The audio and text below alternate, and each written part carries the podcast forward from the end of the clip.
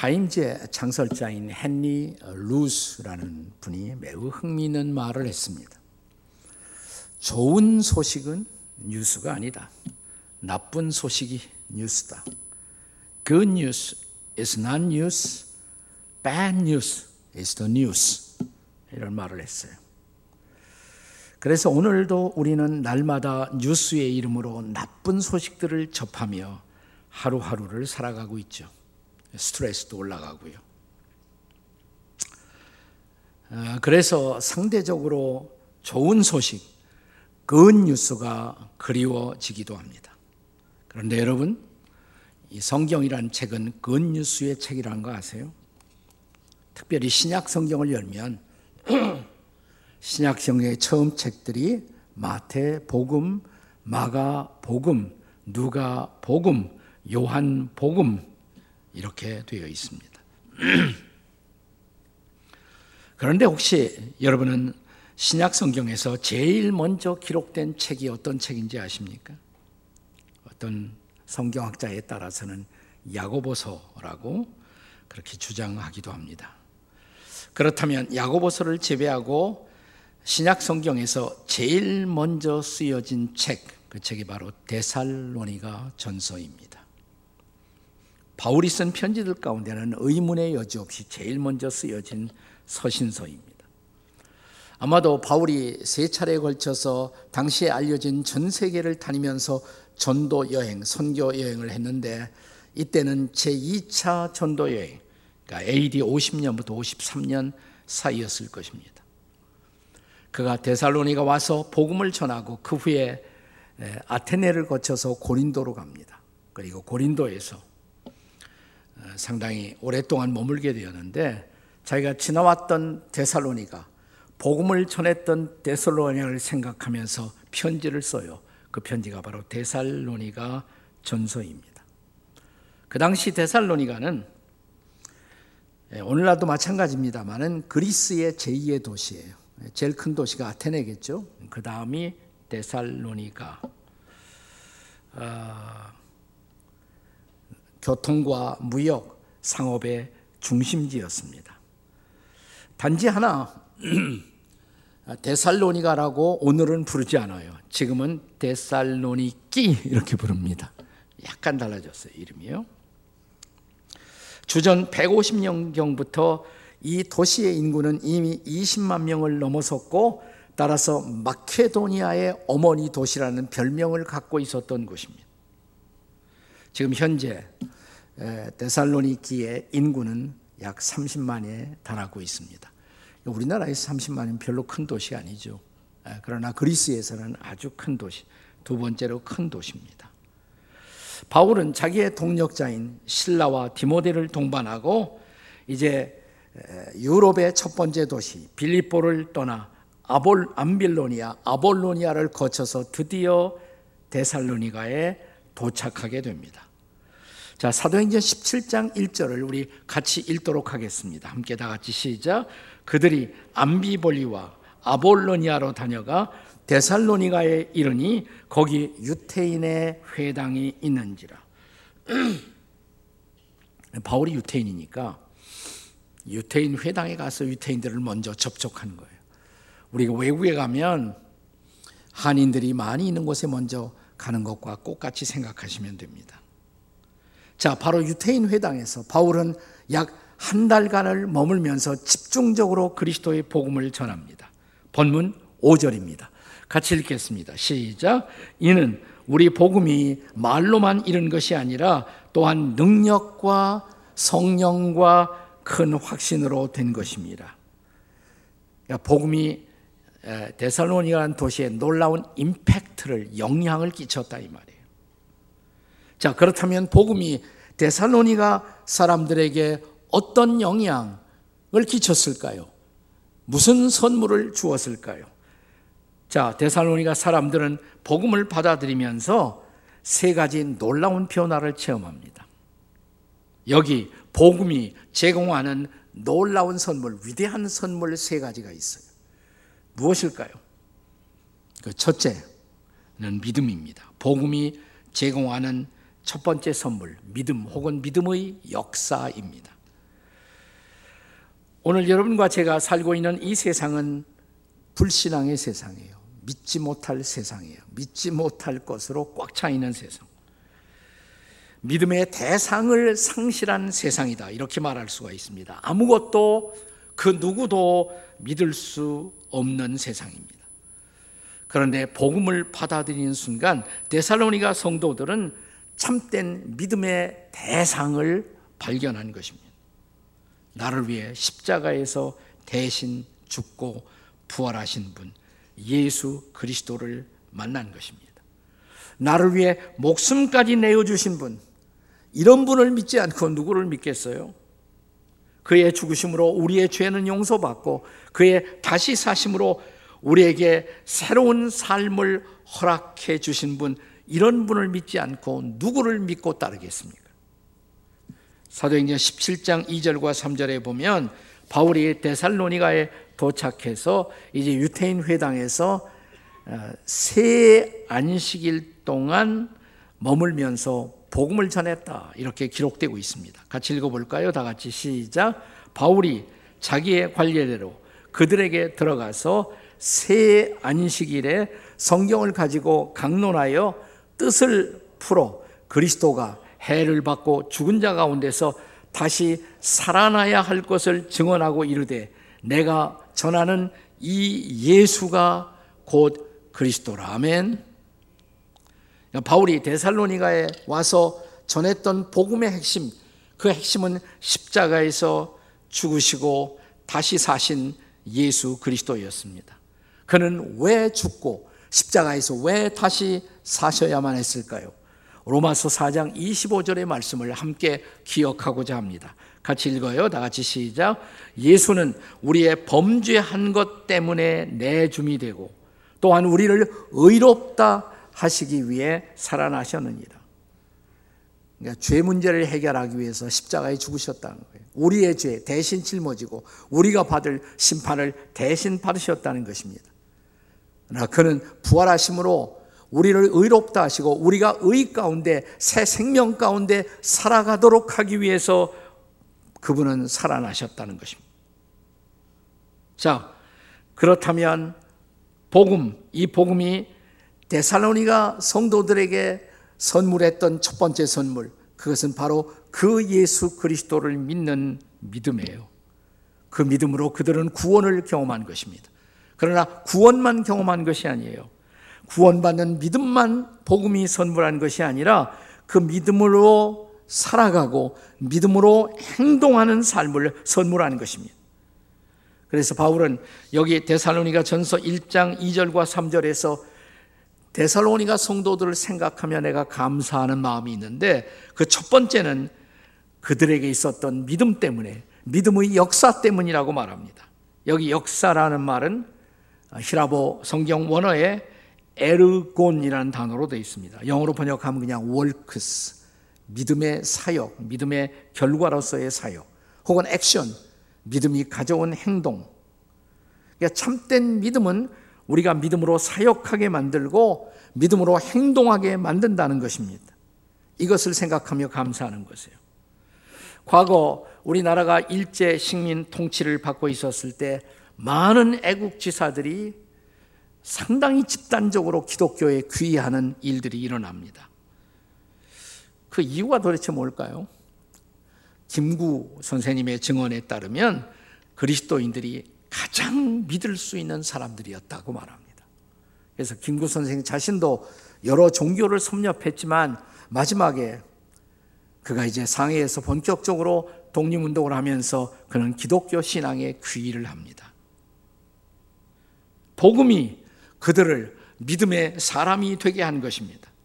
자, 본문의 7절에서도 데살로니가 성도들이 당시에 믿는 사람들의 신앙의 본이 되었다고 말하죠. 7절 같이 읽겠습니다. 시작. 그러므로 너희가 마케도니아와 아가야에 있는 모든 믿는 자의 본이 되었느니라. 그리고 그들의 믿음의 소문은 빨리 퍼져나갔습니다. 아, 저들은 예수 믿고 진짜 믿음의 사람이 되었다. 8절 아, 보겠어요. 8절 다 같이 시작. 주의 말씀이 너희에게로부터 마케도니아와 아가야에 들릴 뿐 아니라 하나님을 향하는 너희 믿음의 소문이 각처에 퍼졌으므로 그렇습니다. 데살로니가 성도들은 복음을 받아들임으로 복음이신 그리스도를 영접함으로 믿음의 사람이 되고 믿음으로 역사하는 사람이 된 것입니다. 아무도 그 누구도 믿을 수 없는 시대에 여러분 한결같은 믿음으로 살고 싶어 하십니까? 믿음으로 역사하는 사람이 되고 싶습니까? 그렇다면 복음이신 그리스도를 영접하십시오. 아멘. 자, 복음이 제공하는 선물 두 번째. 첫째는 믿음이에요. 믿음의 역사. 그리고 복음이 제공하는 두 번째 선물은 사랑입니다. 그리고 사랑의 수고입니다. 자, 본문 2절과 3절에서 바울은 데살로니가의 성도들을 기억하며 감사하는 가운데 두 번째가 그들의 사랑이었어요. 복음이 그들에게 사랑을 선물한 것입니다. 오늘날 저와 여러분은 소위 사랑의 홍수 시대를 살아가고 있습니다. 사랑이란 단어가 넘쳐나고 있어요. 유행가만 들어봐도 사랑으로 꽉 차 있어요. 그럼에도 불구하고 사람들은 여전히 끝없는 외로움 속에 살아가고 있습니다. 왜 그럴까요? 진짜 사랑을 만나지 못한 때문입니다. 여기 그런데 바울이 본문 3절에서 데살로니가인들의 사랑, 그들의 사랑의 수고를 말하고 있습니다. 여기서 사랑이란 단어는 원어에 보면 아가페라는 단어가 쓰여집니다. 아가페 사랑은 조건이 없는 사랑이에요. 자신의 전부를 내어주는 사랑이에요. 그것은 감정에 근거한 것이 아니라 변하지 않는 의지에 근거한 성실한 사랑입니다. 데살로니가 성도들이 복음을 받아들였을 때 그들은 예수님이 바로 이런 아카페의 사랑으로 자신들을 사랑하신 것을 알게 된 것입니다. 기꺼이 십자가에서 목숨도 내어주시고 고난을 받으신 그 주님의 놀라운 사랑을 알게 된 것입니다.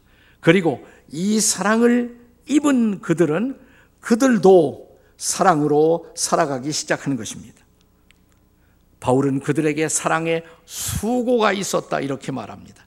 여기 수고란 단어가 원어에서는 코포스라는 단어로 쓰여집니다.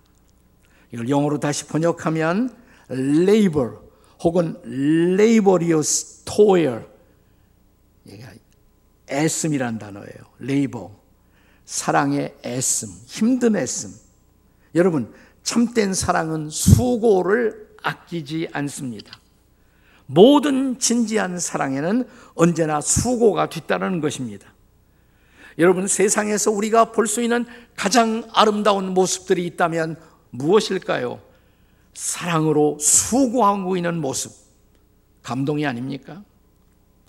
자, 데살로니가 성도들의 사랑의 또 하나의 증거는 그들이 예수 믿고 나서 그들에게 다가오는 모든 환란에도 불구하고 이 환란을 기쁨으로 견디며 주님을 본받는 삶을 살고자 했다는 것입니다. 본문 6절을 보세요. 같이 읽습니다. 6절 다 같이 시작. 또 너희는 많은 환란 가운데서 성령의 기쁨으로 말씀을 받아 우리와 주를 본받은 자가 되었으니 여러분 사랑에는 강력한 전염성이 있습니다. 우리가 복음 안에서 사랑하는 사람들을 접촉하면 우리도 그 사랑을 배우게 됩니다. 학습하게 됩니다. 그리고 그 사랑의 본을 따라가게 되는 것입니다. 그리고 그것은 주변에 사랑의 놀라운 파장과 변화를 일으킵니다. 우리가 국내에도 기독교 성지순례를 할 수 있는 곳이 많이 있어요. 제가 여러 차례 우리 교회에서도 인도했습니다만은 강화도에 가서 제가 감동을 받은 교회 중에 하나 강화도에 가시면 홍의 교회라는 교회가 있어요. 네, 우리 팀하고 여러 차례 방문했습니다. 우리 성도들이 앞에 꽉 지금 차 있어요, 거기. 네, 그 앞에는 담임 목회자와 함께 제가 찍었던 사진이 그렇게 보존되어 있습니다. 처음 이 강화도에 기독교의 복음이 처음 들어왔을 때 존스라는 이름의 선교사가 복음을 전했습니다. 그때 이 마을에 살던 종순일 씨라는 분이 예수를 믿게 됩니다. 마을에서 최고로 부자였어요. 자, 그에게 빚을 진 사람들이 마을에 굉장히 많았습니다. 근데 그가 예수 믿고 성경을 읽다가 마태복음 18장을 읽고 충격을 받습니다. 거기에 빚쟁이 얘기가 나오는데 1만 달란트의 어마어마한 빚을 탕감받은 사람이 자기에게 조금 빚진 사람들을 빚 갚으라고 독촉하고 못 살게 구는 장면을 보고 그게 나로구나라는 충격을 받아요. 나는 하나님 앞에 어마어마한 빚을 탕감받았는데 내 모든 죄를 용서받고 나는 하나님의 자녀가 되었는데 나는 나에게 빚진 사람들을 내가 아직도 못 살게 구는 사람이 아닌가 그가 충격을 받고 고민하고 회개하고 기도하다가 자기가 자기의 빚진 사람들을 마을에서 다 모아 놓습니다. 그리고 그들에게 쓰게 했던 차용 증서, 빚 문서를 다 쌓아 놓고 그들 앞에서 그 차용 증서를 불태워 버립니다. 그리고 선언합니다. 내가 예수 믿고 보니까 당신들이 나에게 진 빚은 아무것도 아닌데 그거 가지고 당신들을 힘들게 했죠. 나는 오늘 하나님의 사랑을 깨닫고 나서 여러분의 모든 빚을 탕감하기로 결심했습니다. 여러분은 오늘부터 빚에서 자유입니다. 염려하지 마십시오. 얼마나 감동이었겠어요. 그렇죠? 자, 거기서 끝나지 않아요. 이런 사랑의 강력한 실천은 마을 전체를 뒤흔들기 시작합니다. 그래서 마을 거의 대다수가 예수님 믿고 예수님 앞으로 돌아와요. 마을 사람들이 다 예수 믿자 우리는 예수 안에서 형제가 아니던가 형제처럼 정말 살아야지. 그래서 한 가지 실천을 하기로 해요. 자, 우리가 성은 바꿀 수 없지만 우리의 이름 중에서 가운데나 마지막 자에 신자를 넣거나 우리는 하나 되었다는 의미로 일자를 끝에 넣거나 그렇게 이름을 바꾸고 진짜 형제로 살자. 자, 그래서 그 마을에 있는 사람들 이름이 이렇게 바뀌기 시작했습니다. 박능일, 권신일, 종순일, 김봉일, 주광일. 감동이 안 되세요? 네. 그 마을 사람 가운데 60명이 다 그렇게 했어요. 무려 60명이. 그리고 그들은 진정 형제처럼 살았습니다. 이것이 복음의 능력이고 사랑의 힘인 것입니다. 여러분, 참된 사랑의 사람이 되기를 원하십니까? 사랑으로 수고하는 사람들이 되기를 원하십니까? 그러면 데살로니가 사람들처럼 복음을 받아들이십시오. 복음이신 그리스도를 영접하십시오. 그분을 삶의 주인으로 삼을 수 있기를 주님의 이름으로 축원합니다. 복음이 제공하는 세 번째 선물. 첫째는 믿음이고 둘째는 사랑이고 세 번째는 소망입니다. 소망의 인내입니다. 오늘 우리가 살아가고 있는 이 시대의 비극이 있다면 사람들이 희망을 잃고 있다는 것입니다. 특별히 팬데믹 코로나의 시대를 통과하면서 이런 절망은 세계적인 보편적 징후가 되고 있습니다. 우리는 우리 시대에 다시 한번 희망의 노래를 부를 수가 있을까요? 여러분, 참된 믿음과 가짜 믿음의 차이가 뭘까요? 아니, 믿음 있는 사람과 믿음 없는 사람의 차이가 무엇일까요? 저는 가장 극명한 차이가 있다면 그것은 고난을 당할 때 인내하는 정도를 보면 알 수가 있어요. 여러분, 사실 믿는 사람도 믿지 않는 사람도 고난은 꼭 같이 받아요. 우리가 예수 믿는다고 해서 모든 고난은 면제된다고 성경은 가르치지 않습니다. 우리도 고난을 동일하게 받습니다. 그런데 믿음을 갖게 된 사람, 믿음 있는 사람들은 고난을 잘 견딜 수가 있다는 것입니다. 왜 그럴까요? 우리에게는 궁극적 희망이 있기 때문에 궁극적 소망, 즉 하나님 나라의 소망, 천국 소망이 있기 때문입니다. 복음이 바로 그 소망을 가져다 주었기 때문에 우리는 소망으로 인내할 줄 안다는 것입니다. 여기 본문 3절의 말씀을 다시 한번 읽겠습니다. 3절 다 같이 읽어요. 시작. 너희의 믿음의 역사와 사랑의 수고와 우리 주 예수 그리스도에 대한 소망의 인내를 우리 하나님 앞, 아버지 앞에서 끊임없이 기억함이니 우리가 복음을 받아들이는 순간 우리는 예수 그리스도의 죽으심과 부활을 믿게 됩니다. 그는 나를 위해 죽으셨고 나를 위해 부활하셨고 나 거기서 끝나지 않아요. 부활하신 예수님 승천하십니다. 그러나 예수 그리스도의 드라마는 거기서 끝나지 않습니다. 성경은 증언하기를 그는 어느 날 역사 속에 다시 돌아오신다는 것입니다. 이것을 우리는 그리스도의 second coming, 재림이라고 말합니다. 그리고 그가 다시 오시는 순간 역사에 대한 심판이 이루어질 것이고 역사의 모든 오류는 바로 잡힐 것이고 우리가 역사에 대해서 묻고 있는 숱한 퀘스천, 수수께끼 같은 질문들은 그때 다 대답을 해답을 얻게 될 것이라고 말합니다. 본문의 마지막 구절 10절을 보겠습니다. 같이 읽겠습니다. 시작. 또 죽은 자들 가운데서 다시 살리신 그의 아들이 하늘로부터 강림하심을 너희가 어떻게 기다리는지를 말하니 이는 장래의 노하심에서 우리를 건지시는 예수시라. 그렇습니다. 인생의 궁극적 승리는 예수님이 다시 오시는 날, 그분이 역사를, 인류를 마지막으로 다 심판할 때 그 심판 앞에 당당할 수 있느냐는 것입니다. 물론 예수 믿지만 아직도 우리는 부족한 자들이에요. 하지만 우리가 구원받은 사람들이라면 그분의 사랑을 믿는다면 마지막 심판 앞에서 두려워할 필요가 없어요.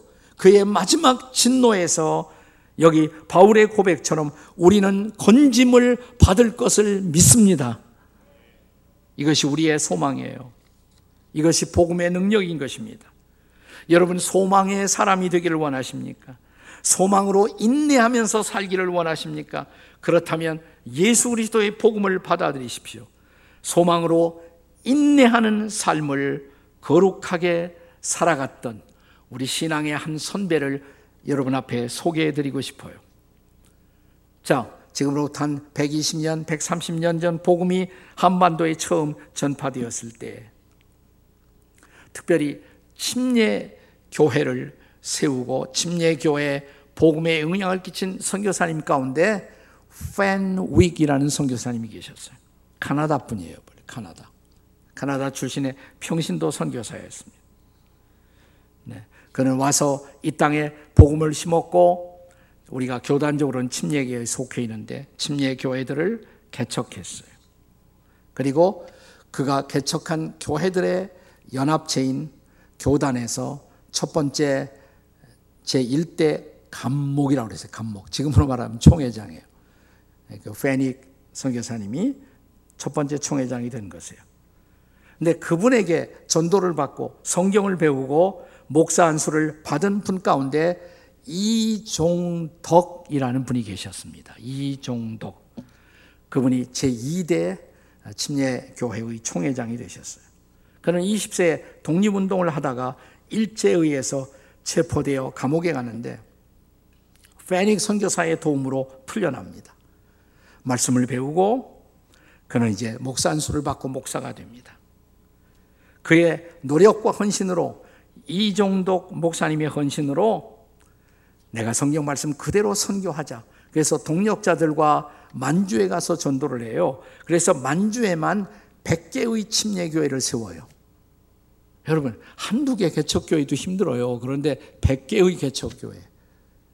그래서 만주 가면 침례교회가 많아요. 대단한 일이죠. 자, 광복이 이루어진 이후에 그는 다시 한반도 땅으로 돌아옵니다. 강경으로 옵니다. 충청남도 강경. 그래서 강경 침례교회를 재건합니다. 이 강경 침례교회가 사실은 침례교단에서는 어머니 교회예요. 어머니 교회. 그리고 그는 다시 침례교 총회장의 자리에 복귀해서 섬기다가 6.25 전쟁을 맞이합니다. 전쟁이 일어나는데 이분은 피난 가지 않습니다. 내가 내 교회를 놔두고 어디로 가서 살겠어? 내가 교회를 지키겠어. 자, 공산당이 드디어 강경시까지 다 점령을 해버렸어요. 그때 그는 인쇄한 분의 도움을 받아서 명함을 하나 새깁니다. 아주 단순한 명함이에요. 강경교회 목사 이종독 명함을 들고 사람들에게 나누어 주면서 전도하기 시작합니다. 공산당 인민위원회 위원장 사무실도 내무소에도 거침없이 가서 자기의 명함을 나누면서 여러분 예수 믿고 구원받아 천국에 갑시다. 복음을 전했어요. 그러다가 이제 공산당이 다시 퇴각하는데 퇴각할 때 북한 군들에게 이정동 목사님이 체포를 당해요. 그런데 그분이 존경을 받았기 때문에 이정동 목사님에게는 수갑을 채우지 않고 함께 잡혔던 두 젊은 집사님에게는 수갑을 채웠어요. 곧장 이정동 목사님은 그때 달려왔던 자기 아내에게 시계를 풀어줍니다. 나는 이제 시계는 필요 없겠소. 사랑하는 여보, 곧 하늘에서 만납시다. 아내와 인사를 하고 같이 두 젊은 포박된 집사와 함께 북한군의 총뿌리를 받으면서 내려갑니다. 근데 이, 저, 이 사람은, 목사님은 수갑이 없었거든요. 잠깐 이 북한군이 한눈 팔고, 네, 그러는 동안에 그는 재빨리 이 두 젊은 집사의 수갑을 풀어줍니다. 빨리 피난하시오. 그리고 놀래서 다시 오는 북한군에게 내가 그랬어. 나를 처단하시오. 그 아래가 바로 금강변이에요. 그 강경 쪽에 내려가면 금강이 흐르고 있잖아요. 금강변 갈대밭에 총을 겨누는 그들을 축복합니다. 나는 여러분들을 원망하지 않습니다. 축복합니다. 예수 믿고 우리도 천국에서 만납시다. 이것이 복음의 능력이 아닙니까?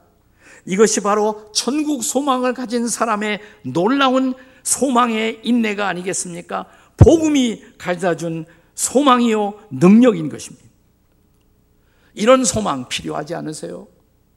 우리 같은 시대에 쉽게 우리 인내심이 바닥나고 고갈나는 시대에 여러분 무엇으로 이런 인내를 가질 수가 있어요? 소망의 인내, 천국 소망을 가진 사람만이 버틸 수 있는 놀라운 인내, 복음의 능력인 것입니다. 사랑하는 여러분, 이 복음을 여러분도 받아들이시기를 예수님의 이름으로 축원합니다. 아멘. 기도하시겠습니다. 같이 머리 숙여 기도하시겠습니다.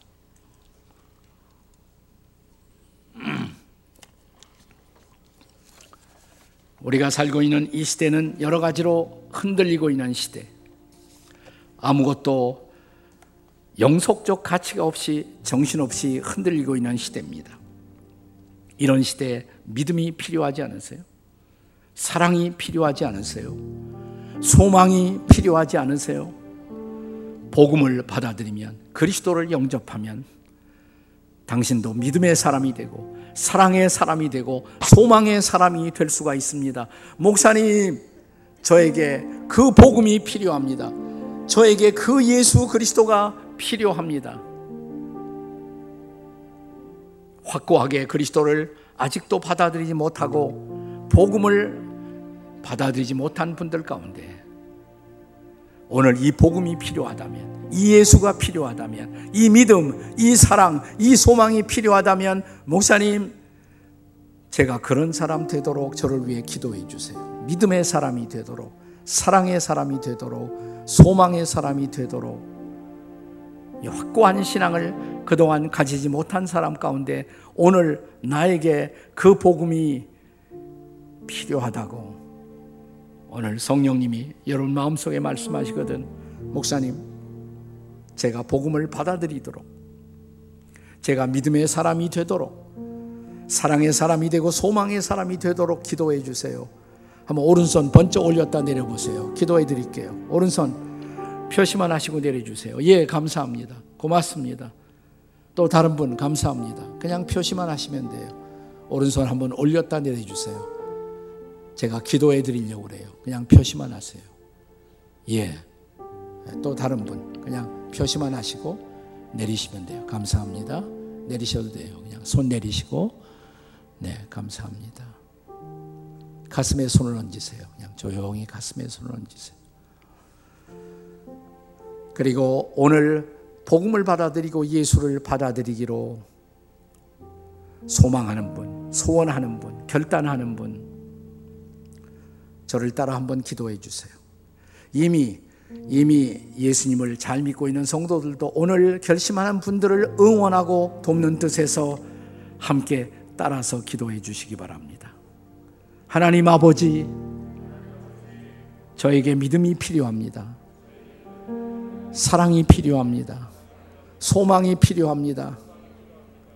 복음이신 예수님, 내 죄를 짊어지고 십자가에 가신 예수님, 십자가에 흘린 피로 저의 죄를 씻어 주십시오. 부활하신 예수님, 살아계신 예수님, 제 마음속에 오시옵소서.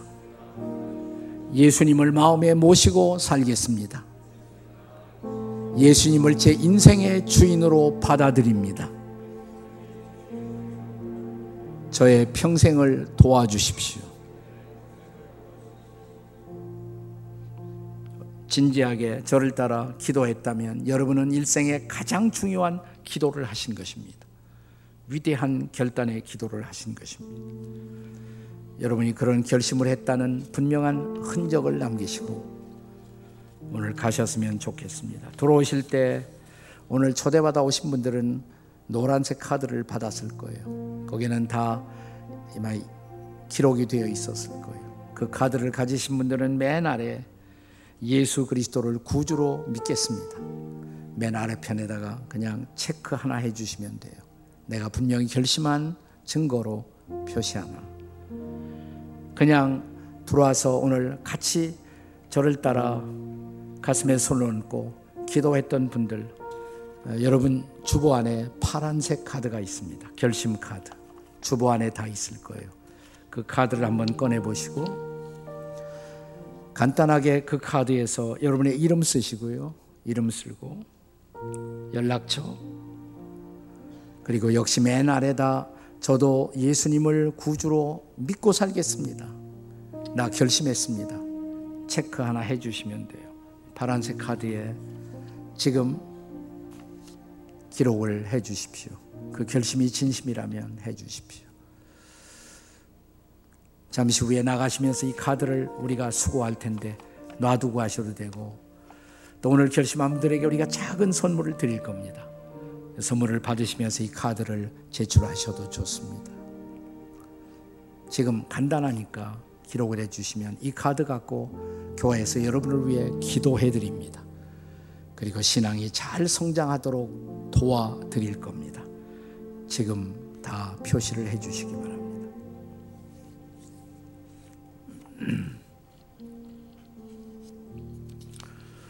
다 표시를 하신 분들은 제가 이제 축복 기도를 해드리려고 그래요.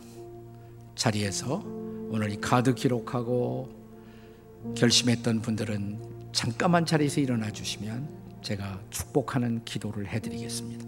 한번 일어나십시오. 자리에서 그냥 같이 오신 분하고 함께 일어나시면 돼요. 혼자 일어나시기 힘들면 같이 잠깐 일어나 주시기 바랍니다. 벌떡 일어나세요. 괜찮아요. 용기를 내서. 예, 벌떡 일어나세요. 감사합니다. 한번 잠깐만 자리에서 일어나시면 돼요. 예, 함께 오신 분하고 같이 일어나세요. 자리에서 일어나서 제가 축복하는 기도하는 거예요. 다른 시간 아니에요. 자리에서 잠깐만 일어나 주시기 바랍니다. 네, 자리에서 잠깐만 일어나세요. 벌떡.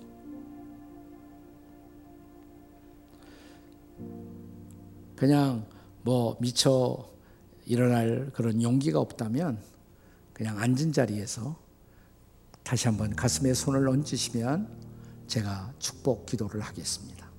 네. 가슴에 손 얹고 하나님 감사합니다.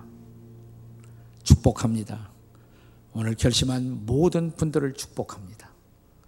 성령이 역사하셔서 오늘 그리스도를 내 마음에 받아들이고 그리스도를 내 인생의 구주와 주님으로 믿고 그리스도를 따르는 제자로 한평생 후회 없이 살아가게 도와 주시옵소서. 이따 나가시면서 그 카드를 여러분 앉아있던 의자에다 그냥 놓고 가시면 저희가 수고할 겁니다. 그리고 나가시면서 교회가 준비한 선물이 있거든요. 네, 오늘 함께 오신 분들이 있다면 꽃 선물 그리고 책자 선물 꼭 아, 받아가지고 가시면 좋겠습니다. 자리에서 다 일어나셔서 우리 마지막 찬양 주님 다시 오실 때까지 찬양하시겠습니다.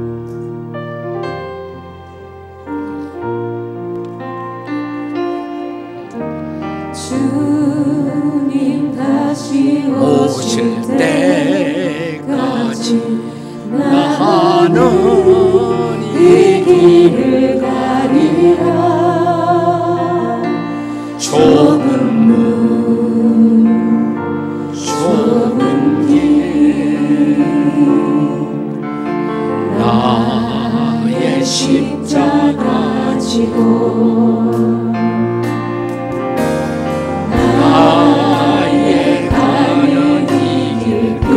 끝에서 나는 주님을 보리라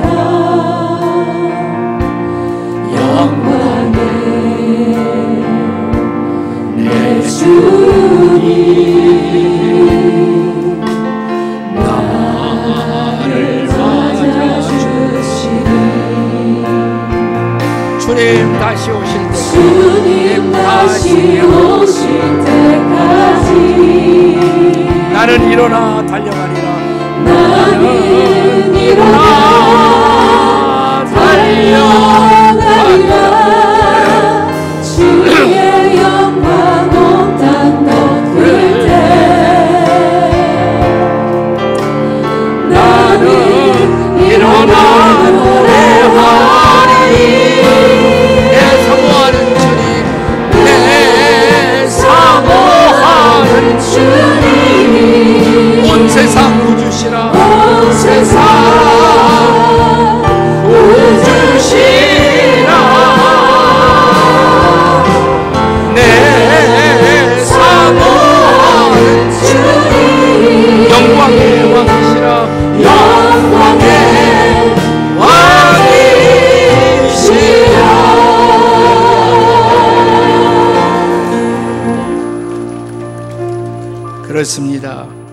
다시 오실 영광의 왕 되신 예수 그리스도의 구원의 은총과 독생자 예수님을 선물로 허락하신 하늘 아버지의 놀라우신 사랑과 그리스도를 마음에 받아들이는 사람마다 함께 하시고 인도하셔서 우리의 발걸음 천국에 닿는 그날까지 세상의 풍파 견디고 이기며 승리케 하시는 성령님의 놀라우신 인도가 오늘 복음을 확인하고 말씀의 영광을 다시 한번 체험하며 삶의 광야로 나아가는 백성들의 걸음걸음마다 저들의 가정, 저들의 자녀, 우리의 일터 가운데 성령의 은혜가 함께 해 주시기를 간절히 축원하옵나이다.